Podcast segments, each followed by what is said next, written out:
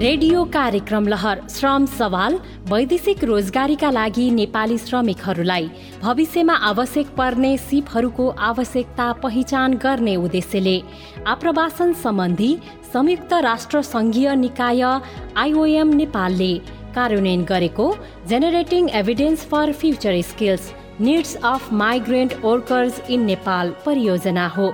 यसलाई दक्षता प्राविधिक व्यावसायिक शिक्षा तालिम सहकार्य कार्यक्रम अन्तर्गत युरोपियन युनियनको आर्थिक सहायतामा ब्रिटिस काउन्सिलले व्यवस्थापन गरेको छ।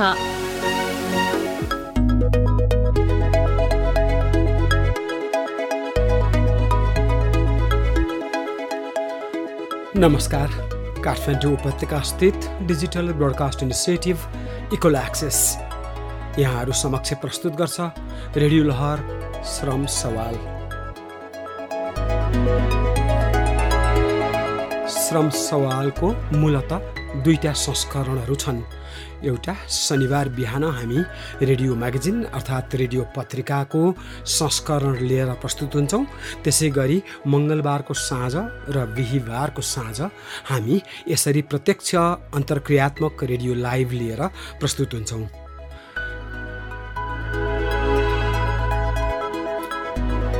वैदेशिक रोजगारी एउटा आवश्यकता हो। वैदेशिक रोजगारी एउटा निरन्तर प्रक्रिया हो।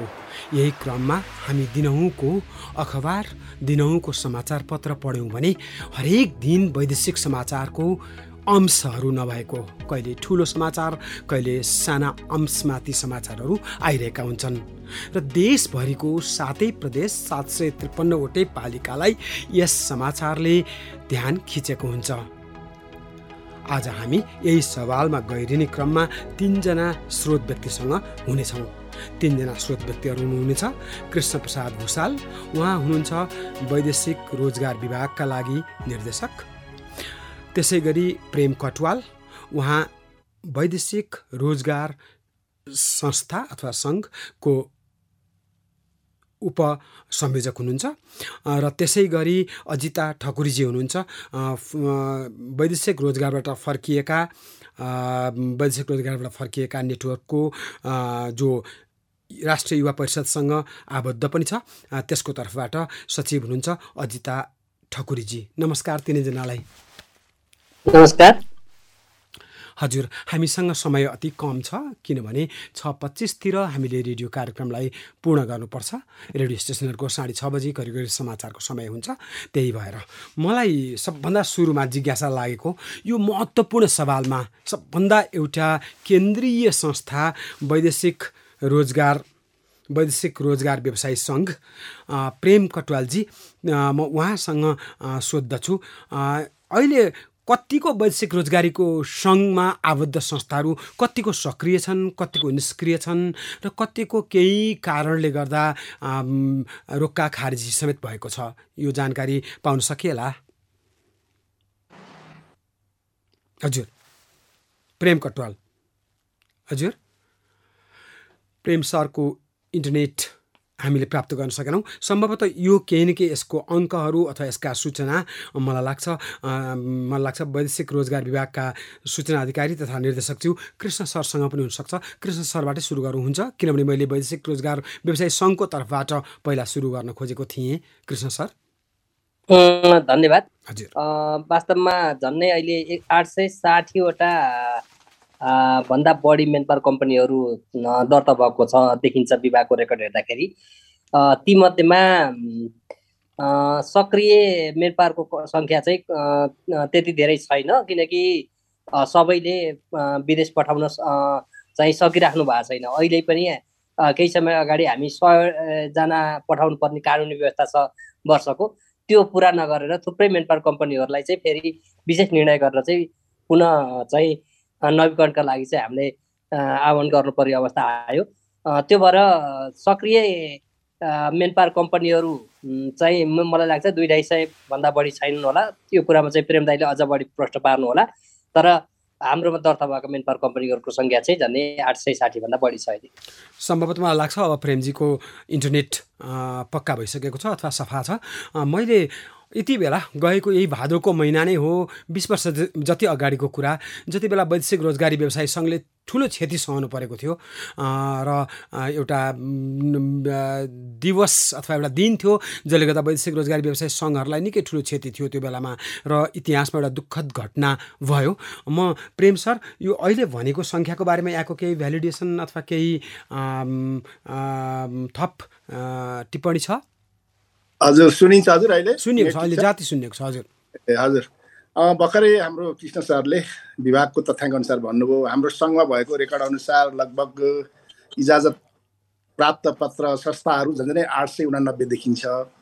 अनि त्यसमा सक्रिय संस्थाहरू र हाम्रो संस्थासँग आबद्ध भएका झन् झन्डै आठ सय अडचालिसजना देखिनुहुन्छ। र हाम्रो रेकर्ड अनुसार निष्क्रिय संस्थाहरू झन् झन् एकचालिसवटा जस्तो मलाई अहिले हाम्रो रेकर्डमा त्यसरी देखिन्छ। र यसमा अहिलेको स्थितिमा यो गत तिन सालदेखिको जुन पेन्डेमिक छ त्यो हिसाबबाट कतिपय एजेन्सीहरूले अब सयजना पनि पुरा नगरेर रिन्यू गर्न नसक्ने स्थितिमा अहिले रिन्यू गरेर फेरि सक्रिय हुनुभएको छ। अब यो स्थिति हेर्दाखेरि अहिले मार्केटमा मलाई लाग्छ मलेसिया सुरुवात भइसकेपछि धेरै एजेन्सीहरू त्यतापट्टि एक्टिभ हुनुहुन्छ र मिडल इस्ट अलिकति स्लो देखिन्छ। साउदीको हकमा अलिकति कम छ यो लास्ट रमदानपछि अलिकति कम्ती देखिएको छ। कतारमा अहिले यो जुन फिफा वर्ल्ड कपले गर्दाखेरि नयाँ अप्रुभलहरू धेरै कम र अब जाँदा पनि सर्ट टर्म प्रोजेक्टको लागि भनेर लाने जुन छ महिनासम्मको भन्ने त्यो एउटा सुरुवात भइसकेको स्थिति छैन। युएई अब कुवेत बहरेन ओमन र केही अब युरोपियन कन्ट्रीहरूमा पनि अब लिगली जान सुरु भइसकेको स्थिति छ। त्यसले गर्दा मलाई लाग्छ अहिले पनि चार सय साढे चार सय संस्थाहरू बढी नै एक्टिभ र अरू बाँकी रहेका संस्थाहरू पनि केही हदसम्म उहाँहरू लागिराख्नु जस्तो हाम्रो रेकर्डमा देखिन्छ। हजुर यहाँहरूको जुन फेडरेसन छ अथवा एउटा सङ्घको एउटा सम्भवतः सबैलाई आबद्ध गर्ने एउटा अर्को संस्था छ र यसरी अति रचनात्मक कामहरू भइरहेको छ र म अझै पनि प्रेम सरसँग सरकारी प्रोटोकलहरू अथवा चाहिँ हामीले राज्यले निर्णय गरेको प्रोटोकलहरू र वैश्विक रोजगारी व्यवसाय सङ्घ अथवा महासङ्घको यसमा हामी एकाकार हुन कतिको सकेका छौँ कटवाल सर? होइन वास्तवमा हामीले सरकारसँग सहकारी गरेर जानुपर्छ जति पनि पोलिसीहरू आए। अब सबैको हाम्रो उद्देश्य भनेको जाने हाम्रा नेपाली दाजुभाइ दिदीबहिनीहरू श्रमको लागि बाहिर जानुहुन्छ। उहाँहरूले सुरक्षित र मर्यादित जब पाउनुपर्छ भनेअनुसारको स्यालेरी पाउनुपर्छ भनेअनुसारको काम पाउनुपर्छ र कुनै दुःख हुनु हुँदैन समस्या भयो भने हामीलाई समस्या हुन्छ हामीलाई समस्या भयो भने राज्यलाई समस्या हुन्छ भन्ने मान्यतामा कतिपय कुराहरू हामी सहकारी कोषमा जान्छौँ सरकारले नियमन गरेका कुराहरूलाई हामीले मान्नुपर्छ र हामी वैदेशिक रोजगार व्यवसाय सङ्घले पनि हाम्रा हामीसँग आबद्ध रहेका संस्थाहरूलाई नियमपूर्वक तपाईँले काम गर्नुहोस् भने हामीले सर्कुलर पनि गरेका हुन्छौँ र यसको बावजुद पनि कतिपय कुराहरू सरकारले गरेका निर्णयहरू हालसम्म आउँदाखेरि प्र्याक्टिसमा आउँदा स्पेसली दुई हजार बहत्तर सालदेखि जुन भूकम्प आयो भूकम्पकै टाइममा तत्कालीन हाम्रो राज्य मन्त्रीज्यू स्तरीय राज्य मन्त्रीज्यूले एउटा निर्णय गर्नुभयो। त्यो निर्णयले अहिलेसम्म आउँदाखेरि व्यवसायमा जुन उत्साहपूर्वक जाने कामदारहरूको एउटा हुनुपर्ने त्यो भएको छैन। त्यसमा अहिले पनि हामी लडिरहेको स्थिति छौँ सरकारसँग हामीले रिक्वेस्ट गरिराखेको स्थिति छ। यो के हो भन्नुहुन्छ भने कतिपय कन्ट्रीहरूसँग एमओयु भएको छ। र त्यो एमओयु भएको दुई देश बिचको जुन एउटा मान्यता छ त्यो कतिपय ठाउँमा लागु भएको छ कतिपय ठाउँमा लागु भएको छैन। हाम्रो मान्यता त्यसलाई पूर्ण रूपमा लागू गर्नुपर्छ। अथवा लागू गर्न देखिएका कठिनाइहरूलाई कहाँनिर समस्या छ भनेर हामीले समस्याको उजागर पनि गरेर हाम्रो श्रम तथा सुरक्षा राज्य जुन मन्त्रालय छ मन्त्रालयमा मन्त्रीज्यू सचिव डिसा महाशाखा र हाम्रो नियमन निकाय वैदेशिक विभाग का महानिर्देशकज्यू लगायत निर्देशकज्यूहरूसँग बसेर पनि हामीले धेरैवटा राउन्ड टेबल मिटिङहरू पनि गरिसकेको स्थिति छ। र अहिलेको समयमा आउँदाखेरि हामीले देखेको एउटै मात्रै सबैभन्दा बढी जटिलता पोलिसीमा चाहिँ त्यो निर्धारण भइसक्यो तर व्यवहारमा लागु भएको छैन। अब यो के छ भन्नुहुन्छ भने सर्भिस चार्जको कुराहरू छ कि? जाने कामदारहरूले म्याक्सिमम् पैसाहरू तिर्नुपर्ने अनि सरकारले त्यसलाई चाहिँ एउटा नीति बनाइदिएको छ। कतिपय कन्ट्रीहरूमा जस्तै मलेसियाको हकमा जिरो कस्ट छ। हेर्नुहोस् दुई देशको भएको सम्झौता अनुसार कुनै पनि कामदारले जाँदाखेरि पैसा तिर्नु मिल्दैन। सबै इम्प्लोयरले उताबाट यहाँ दिनुपर्ने इभन सर्भिसिङ चार्ज र प्रोसेसिङ फी सुद्धा दिनुपर्ने एउटा मान्यता छ। कतारको त्यही लेभलको चाहिँ एमओयु भएको छ लेबर एग्रिमेन्ट भएको छ युएमा भएको छ। अब बाँकी रहेको जुन साउदी छ साउदीमा मलाई लाग्छ नाइन्टी एट्टी सेभेनबाट हाम्रो नेपाल एम्बेसी रियाद जेद्दा हुँदै रियादमा स्थापित भयो। र अहिले नेपालमा पनि टु थाउजन्ड थर्टिनबाट साउदी एम्बेसी यहाँ चाहिँ हाम्रै पहलमा व्यवसाय र सरकारको पहलमा हामीले लिएर आयौँ। अहिलेसम्म बिएलए एउटा बायोलेटर लेबर एग्रिमेन्ट हुन सकेको छैन। यसले पनि त्यहाँ पनि समस्या बनिरहेको छ। हामीले एक्लौटी रूपमा तलब बढाउँछौँ उतापट्टि कम्पनीहरूलाई त्यो सरकारलाई कुनै पनि मान्यता छैन। त्यसले गर्दाखेरि दिएको एग्रिमेन्ट अनुसार भनेको सेलेरी नपाउँदाखेरि भोलिको दिनमा चाहिँ अब वैदेशिक रोजगार विभाग हाम्रो मन्त्रालय र हामी वैदेशिक रोजगार व्यवसायहरू त्यसमा चाहिँ गलत काम गरेको हो कि भन्ने एउटा देखिन्छ। अब यसमा पनि हामीले रिक्वेस्ट गरिरहेछौँ अहिलेको स्थिति भनेको अब राज्यलाई पनि आउनुपर्ने जति आउनुपर्ने ट्याक्स त्यो आएको छैन हेर्नुहोस्। हाम्रो मान्यता र इन्टरनेसनल मान्यता यसमा प्र्याक्टिस के छ भने मिडल इस्ट फार इस्ट र इभन युरोपियन कन्ट्रीहरूमा पनि one month equivalent service charge दिनुपर्छ जसले काम गर्छ त्यो व्यवसायलाई अथवा अथवा जाने कामदारले यदि त्यो कम्पनीले दिँदैन भने कामदारले दिनु पर्यो जाने नेपाली दाजुभाइ दिदीबहिनीले दिनु पर्यो अथवा त्यो सिस्टम लागु गरेर साँच्चै नै एमओयु भएर दुई देश बिचको चाहिँ एउटा अन्डरस्ट्यान्डिङ हो नि त्यो देशमा रहेको इम्प्लोयर कम्पनीहरूले हामीलाई दिनु पर्यो जहीँबाट पनि सर्भिस आउनु पर्यो भन्ने हाम्रो मान्यता छ। र यसमा मलाई लाग्छ तिन चार महिना पहिलेदेखि नै हामीले अब मन्त्रालयले एकजना एउटा कमिटी पनि बनाएको छ महाशाखा प्रमुखज्यूको संयोजक तत्त्वमा। यसमा चाहिँ हामी व्यवसायी व्यवसायी सङ्घ अनि वैदेशिक रोजगार प्रबन्धन बोर्ड अनि मन्त्रालय लगायत एउटा टिम बनाएर एउटा हामीले त्यो लगभग अन्तिम स्थिति पुऱ्याइसकेको स्थिति पनि छ। अब यो चिजलाई चाहिँ श्रीमान सचिवले मन्त्रालयमा चाहिँ यसलाई ब्रिफिङ गरेर मन्त्रीज्यू मार्फत यदि यो चिजलाई अगाडि बढाउने हो भने भोलिको दिनमा अरबौँ रुपियाँ राज्यमा ट्याक्स पनि उठ्छ। जाने नेपाली दाजुभाइ दिदीबहिनीले एउटा रिसिभ पाउनुहुन्छ त्यो उहाँहरू पनि सुरक्षित हुनुहुन्छ। र त्यो अनुसारको खर्चहरू भइसकेपछि र हामीले कमाएको उसमा पनि व्यवसायले पनि ट्याक्स पे गर्न सक्ने स्थिति छ यो ट्रान्सपरेन्ट हुन्छ। र नियमन निकाय जस्तै अहिले हाम्रो निर्देशकज्यू यहीँ हुनुहुन्छ हाम्रो कृष्ण सर उहाँहरूले पनि विभागबाट नियमन गर्दाखेरि चुस्त दुरुस्त हिसाबबाट गर्ने र व्यवसायलाई सङ्घले पनि त्यो लेभलमा सर्कुलर गर्ने हो भने भोलिको दिनमा यसको फ्युचर एकदमै राम्रो छ। त यसको यो भनिराख्दा हाम्रो मान्यता सबै युवाहरूलाई बाहिर पठाउनुपर्छ भन्ने होइन। देशमा जबसम्म प्रशस्त रोजगारको अवस्था हुँदैन तबसम्म यसको कुनै अरू उपाय नै छैन। किन अमेरिकन एउटा आर्मी लिस्टमा काम गरिरहेको छ तर उहाँले रेभेन्यू मन्थली पचास हजार डलर एउटा व्यक्तिले चाहिँ रिसिभ गर्नुहुन्छ। हाम्रो जाने कामदारहरूको चाहिँ अब तिन सय चार सय डलरसम्म पनि नहुँदाको स्थितिमा चाहिँ अब ठुलो एउटा भिन्नता छ कि यो स्थिति अब चलिरहेको छ किनभने अहिले ग्लोबल एउटा भिलेज भइसक्यो कटवाल सर अति सुस्पष्ट विचारहरू दिनुभयो। म रेडियो के को लागि पनि उल्लेख्य छ भने जसको स्वर अलिक कम छ त्यो स्वरलाई उचो गर्ने अथवा त्यो स्वरलाई गाडा बनाउनको लागि रेडियो माध्यम सबैले स्वीकार गरेको माध्यम हो। अजिताजी रिटर्निङ माइग्रेन्टको तर्फबाट पनि हुनुहुन्छ र युवाको तर्फबाट हुनुहुन्छ। अहिलेसम्मको हामीले जुन कहाँ छ हामीले गरेको उपलब्धि कहाँ छ विसङ्गति कहाँ छ यो हाम्रो जुन माइक संस्था त्यसै गरी संस्थाहरूको चालचलनमा। धन्यवाद कार्यक्रम सञ्चालकज्यू। उपस्थित हुनुभएका नेपाल वैदेशिक रोजगार व्यवसाय सङ्घका सह संयोजक प्रेम कटवालज्यू र वैदेशिक रोजगार विभाग सूचना अधिकारी तथा निर्देशक कृष्ण प्रसाद भूषालज्यू। त्यसै गरी वैदेशिक radio Kantipur Kathmandu ninety six point one megahertz र काठमाडौँ बाहिरका one one point eight megahertz तथा देशभर अन्य पच्चिसभन्दा बढी क्षेत्रीय तथा स्थानीय एफएम स्टेसनहरूबाट र देश तथा विदेशमा बसी फेसबुक लाइभबाट रेडियो कार्यक्रम लहर श्रम सवालको प्रत्यक्ष अन्तर्क्रियात्मक संवाद हेरिरहनुभएका सम्पूर्ण महानुभावहरूमा म अजिता हार्दिक नमन गर्दछु। रिटर्निङ माइग्रेन्ट नेपालको कोषाध्यक्ष केन्द्रीय कोषाध्यक्ष र वैदेशिक रोजगारबाट फर्केका युवाहरूको सञ्जाल रिटर्न युवा सञ्जाल। र हाम्रो आजको विषयवस्तु रहेछ वैदेशिक रोजगारलाई सुरक्षित र व्यवस्थित बनाउन वैदेशिक रोजगारका वैदेशिक रोजगार व्यवसायीहरू र राज्यको के कस्ता भूमिका निर्वाह गर्नुपर्छ र के कस्ता समस्या छन्? म चाहिँ अलिकति समस्याकै बारेमा कुरा गर्नेछु। अलिकति पोइन्ट वाइज टिपेर ल्याएको छु। धैर्यतापूर्वक सुनिदिनु होला। कृपया। झुटा एग्रिमेन्ट पेपर बनाएर पठाउने र गन्तव्य मुलुकमा पुगेपछि एग्रिमेन्ट एग्रिमेन्ट पेपर चेन्ज हुने। लोकल भाषामा वा त्यहाँका सेवा सुविधाहरू परिवर्तन हुने भने जस्तो काम नहुने र अभिमुखीकरण तालिमको नाउँमा त्यो पनि अलिकति व्यवस्थित नहुने हो कि भन्ने मेरो सोच छ। विदेशबाट फर्केका अनुभव हासिल गरेका गरेर आएका व्यक्तिहरूले अभिमुखीकरण तालिम नदिने त्यो कारणले गर्दा त्यहाँका भाषा धर्म ट्राफिकिङ ट्राफिक सामाजिक परिवर्तन र त्यहाँको लेबर लको बारेमा थाहा नहुने नहुँदा पर्ने समस्या गर्दछन्।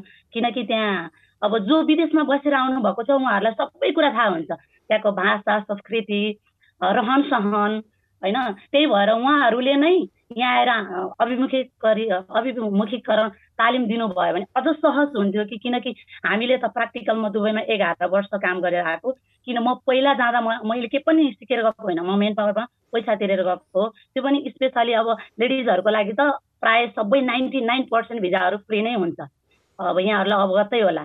र पुरुषहरूको लागि पनि फ्री भिजा हो। तैपनि यहाँ यहाँ चाहिँ अलिक बढी फजुल लिने हो कि होइन?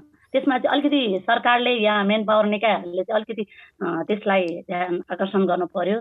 र हाउसमेडमा जानेहरूको लागि पासपोर्ट छोडेर व्यक्तिहरू जान्छन्। हाउसमेडमा जान्छन् तर त्यहाँ पासपोर्ट छोडेर कुनै घरमा काम गर्न जान्छ घरमा गइसकेपछि के हुन्छ त त्यहाँ शारीरिक माने मानसिक यातनाहरू भोग्नुपर्ने हुन्छ। तर पासपोर्ट अरूसँग हुन्छ र नेपाल पनि भनेको समयमा आउन सकिन्न।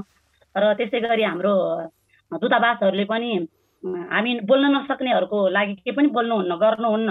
अलिकति पछि नै लम्बिने समस्याहरू आउँछ र अकोमोडेस अकोमोडेसनको हिसाबमा त्यहाँ अलिकति हामीले भनेको जस्तो अब जति पनि हुनुपर्ने मानवताको मानवता मा मानव बसिसकेपछि त्यहाँ कस्तो हुनु पर्थ्यो त? पर्छ त भन्ने त्यो विषयमा नहुने। त्यही त्यही हिसाबले चाहिँ अलिक बस्न लायक नहुने। जस्ता समस्याहरू आउँछन् अब हाउसमेटमा गइसकेपछि त के सिक्नु? हरेक व्यक्ति जो जो जानुहुन्छ उहाँहरूले चाहिँ बेसिक नलेज चाहिँ सिक्नै पर्छ। किनकि हामीले त्यहाँको केही नजाने पनि त्यहाँको धेरथोर रहन सहन वातावरण त्यहाँको परिकारहरू सिक्यो भने मानव हाउसवाइफमा हाउसमेटमा जानुभयो उहाँलाई मप गर्ने भन्ने नै थाहा छैन। हामी त यहाँ कुचोले बढाइरहेको बानी। तर त्यहाँ गएपछि त मपिङ गर्नु पर्यो होइन? अब भ्याकुमिङ गर्नु पर्यो।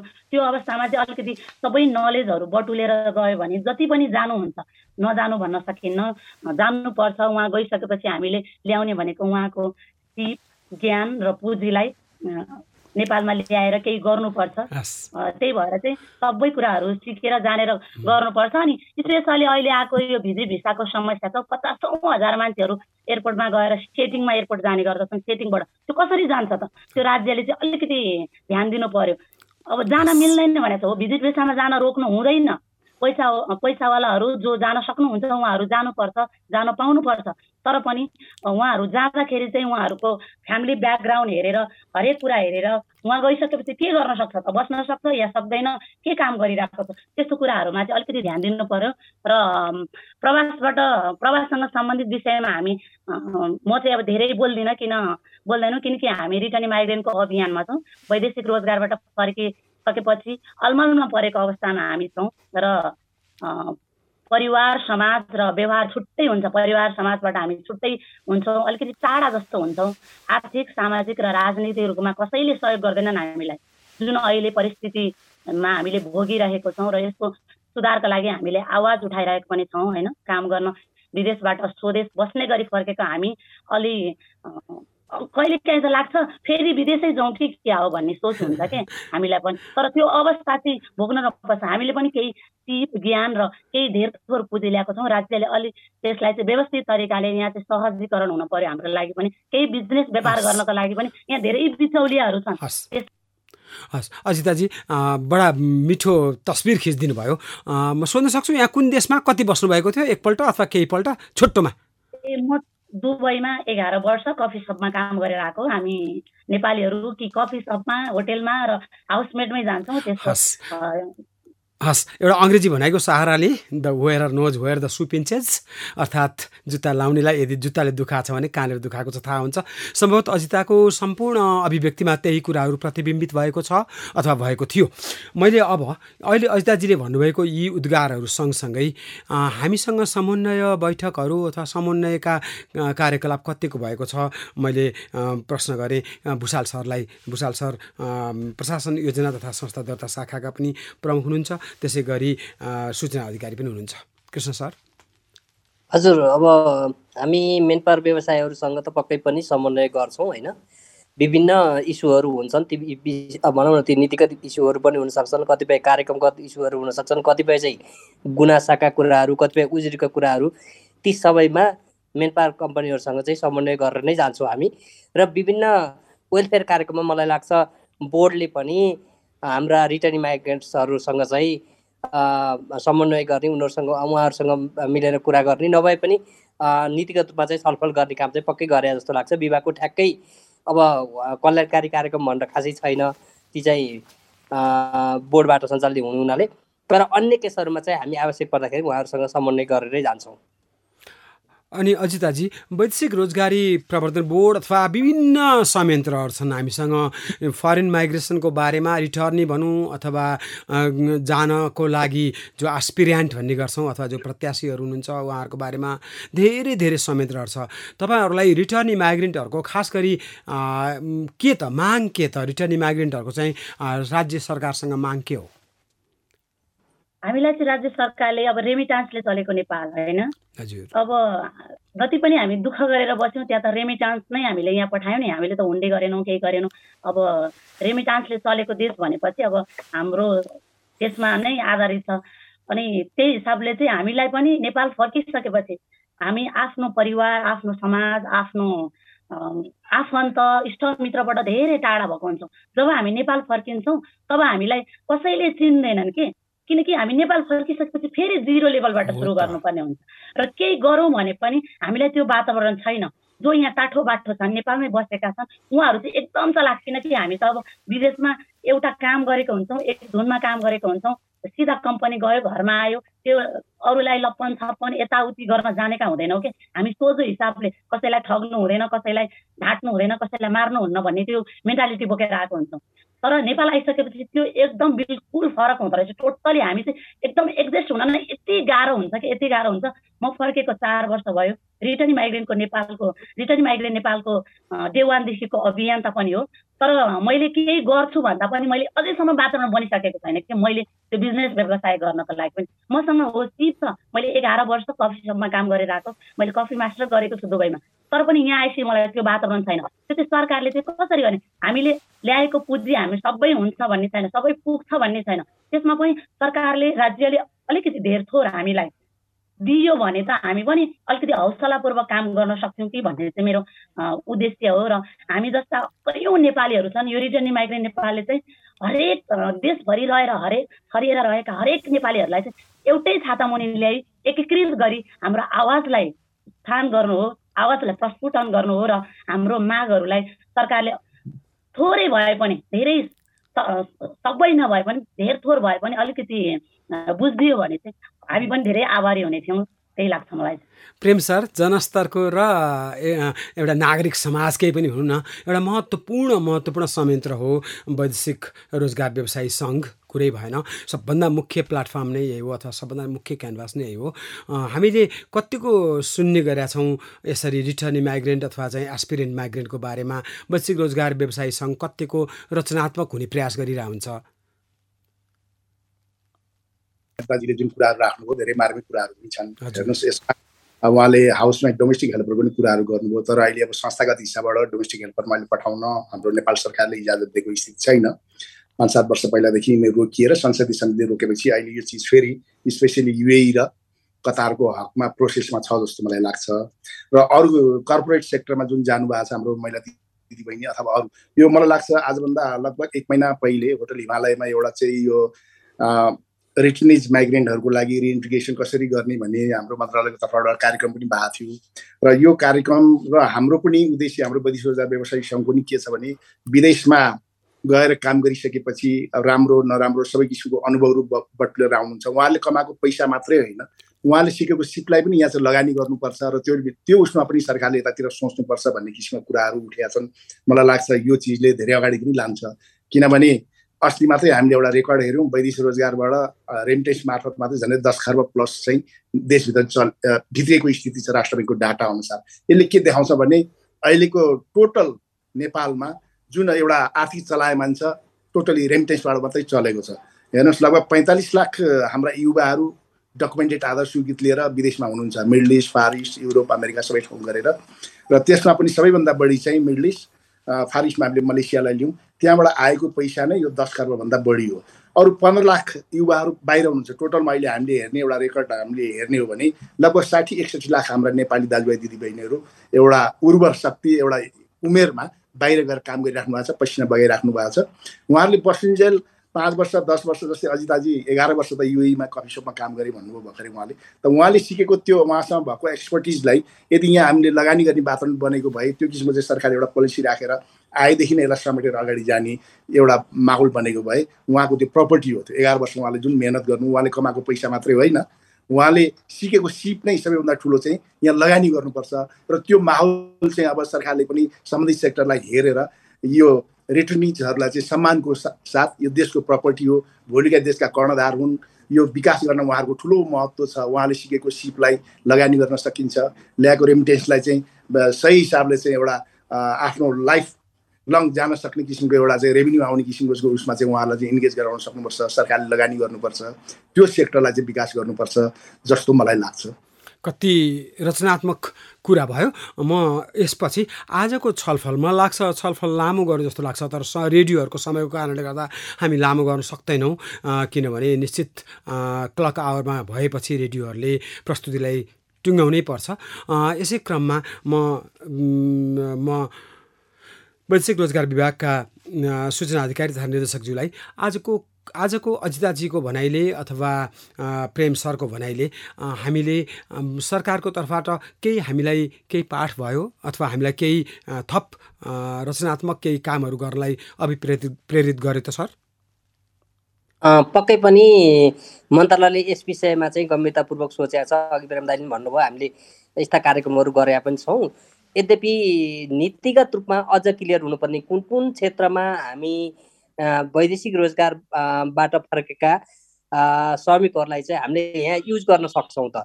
उहाँहरूले जति कमाउनुहुन्छ रेमिटेन्सको कुरा मात्रै होइन उहाँहरूले विभिन्न सिपहरू पनि सिकेर आउनुहुन्छ। विभिन्न अन्य सोसियल क्यापिटलका कुराहरू पनि छन् होइन?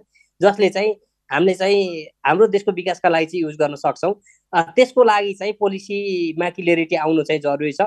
मन्त्रालयले यस विषयमा पक्कै पनि गम्भीरतापूर्वक सोचेको छ भन्ने लाग्छ मलाई। यस्ता कार्यक्रम गरिराखेका हुनाले पनि अब हामी चाहिँ अब के के गर्ने भन्ने कुरा चाहिँ क्लियर गर्नुपर्छ। त्यसका लागि चाहिँ सरकारले मात्र भन्दा पनि यसमा संलग्न वैदेशिक रोजगारबाट फर्केका साथीहरू सँगसँगै मेन पावर व्यवसायहरू र हाम्रो निजी क्षेत्र क्षेत्र जुन छ त्यो हामी सँगै बसेर छलफल गरेर एउटा लगानीका क्षेत्रहरू के हुन सक्छन् त? कहाँ चाहिँ प्रयोग गर्न सकिन्छ? त्यो चाहिँ क्लियर गर्न पर्छ र त्यसमा चाहिँ अगाडि बढ्नुपर्छ हाम्रो देशको विकास गर्नका लागि। किनकि यो वैदेशिक रोजगारी भनेको चाहिँ सधैँका लागि होइन। हामी वैदेशिक रोजगारीमा सधैँ भर पर्न पनि सक्दैनौँ।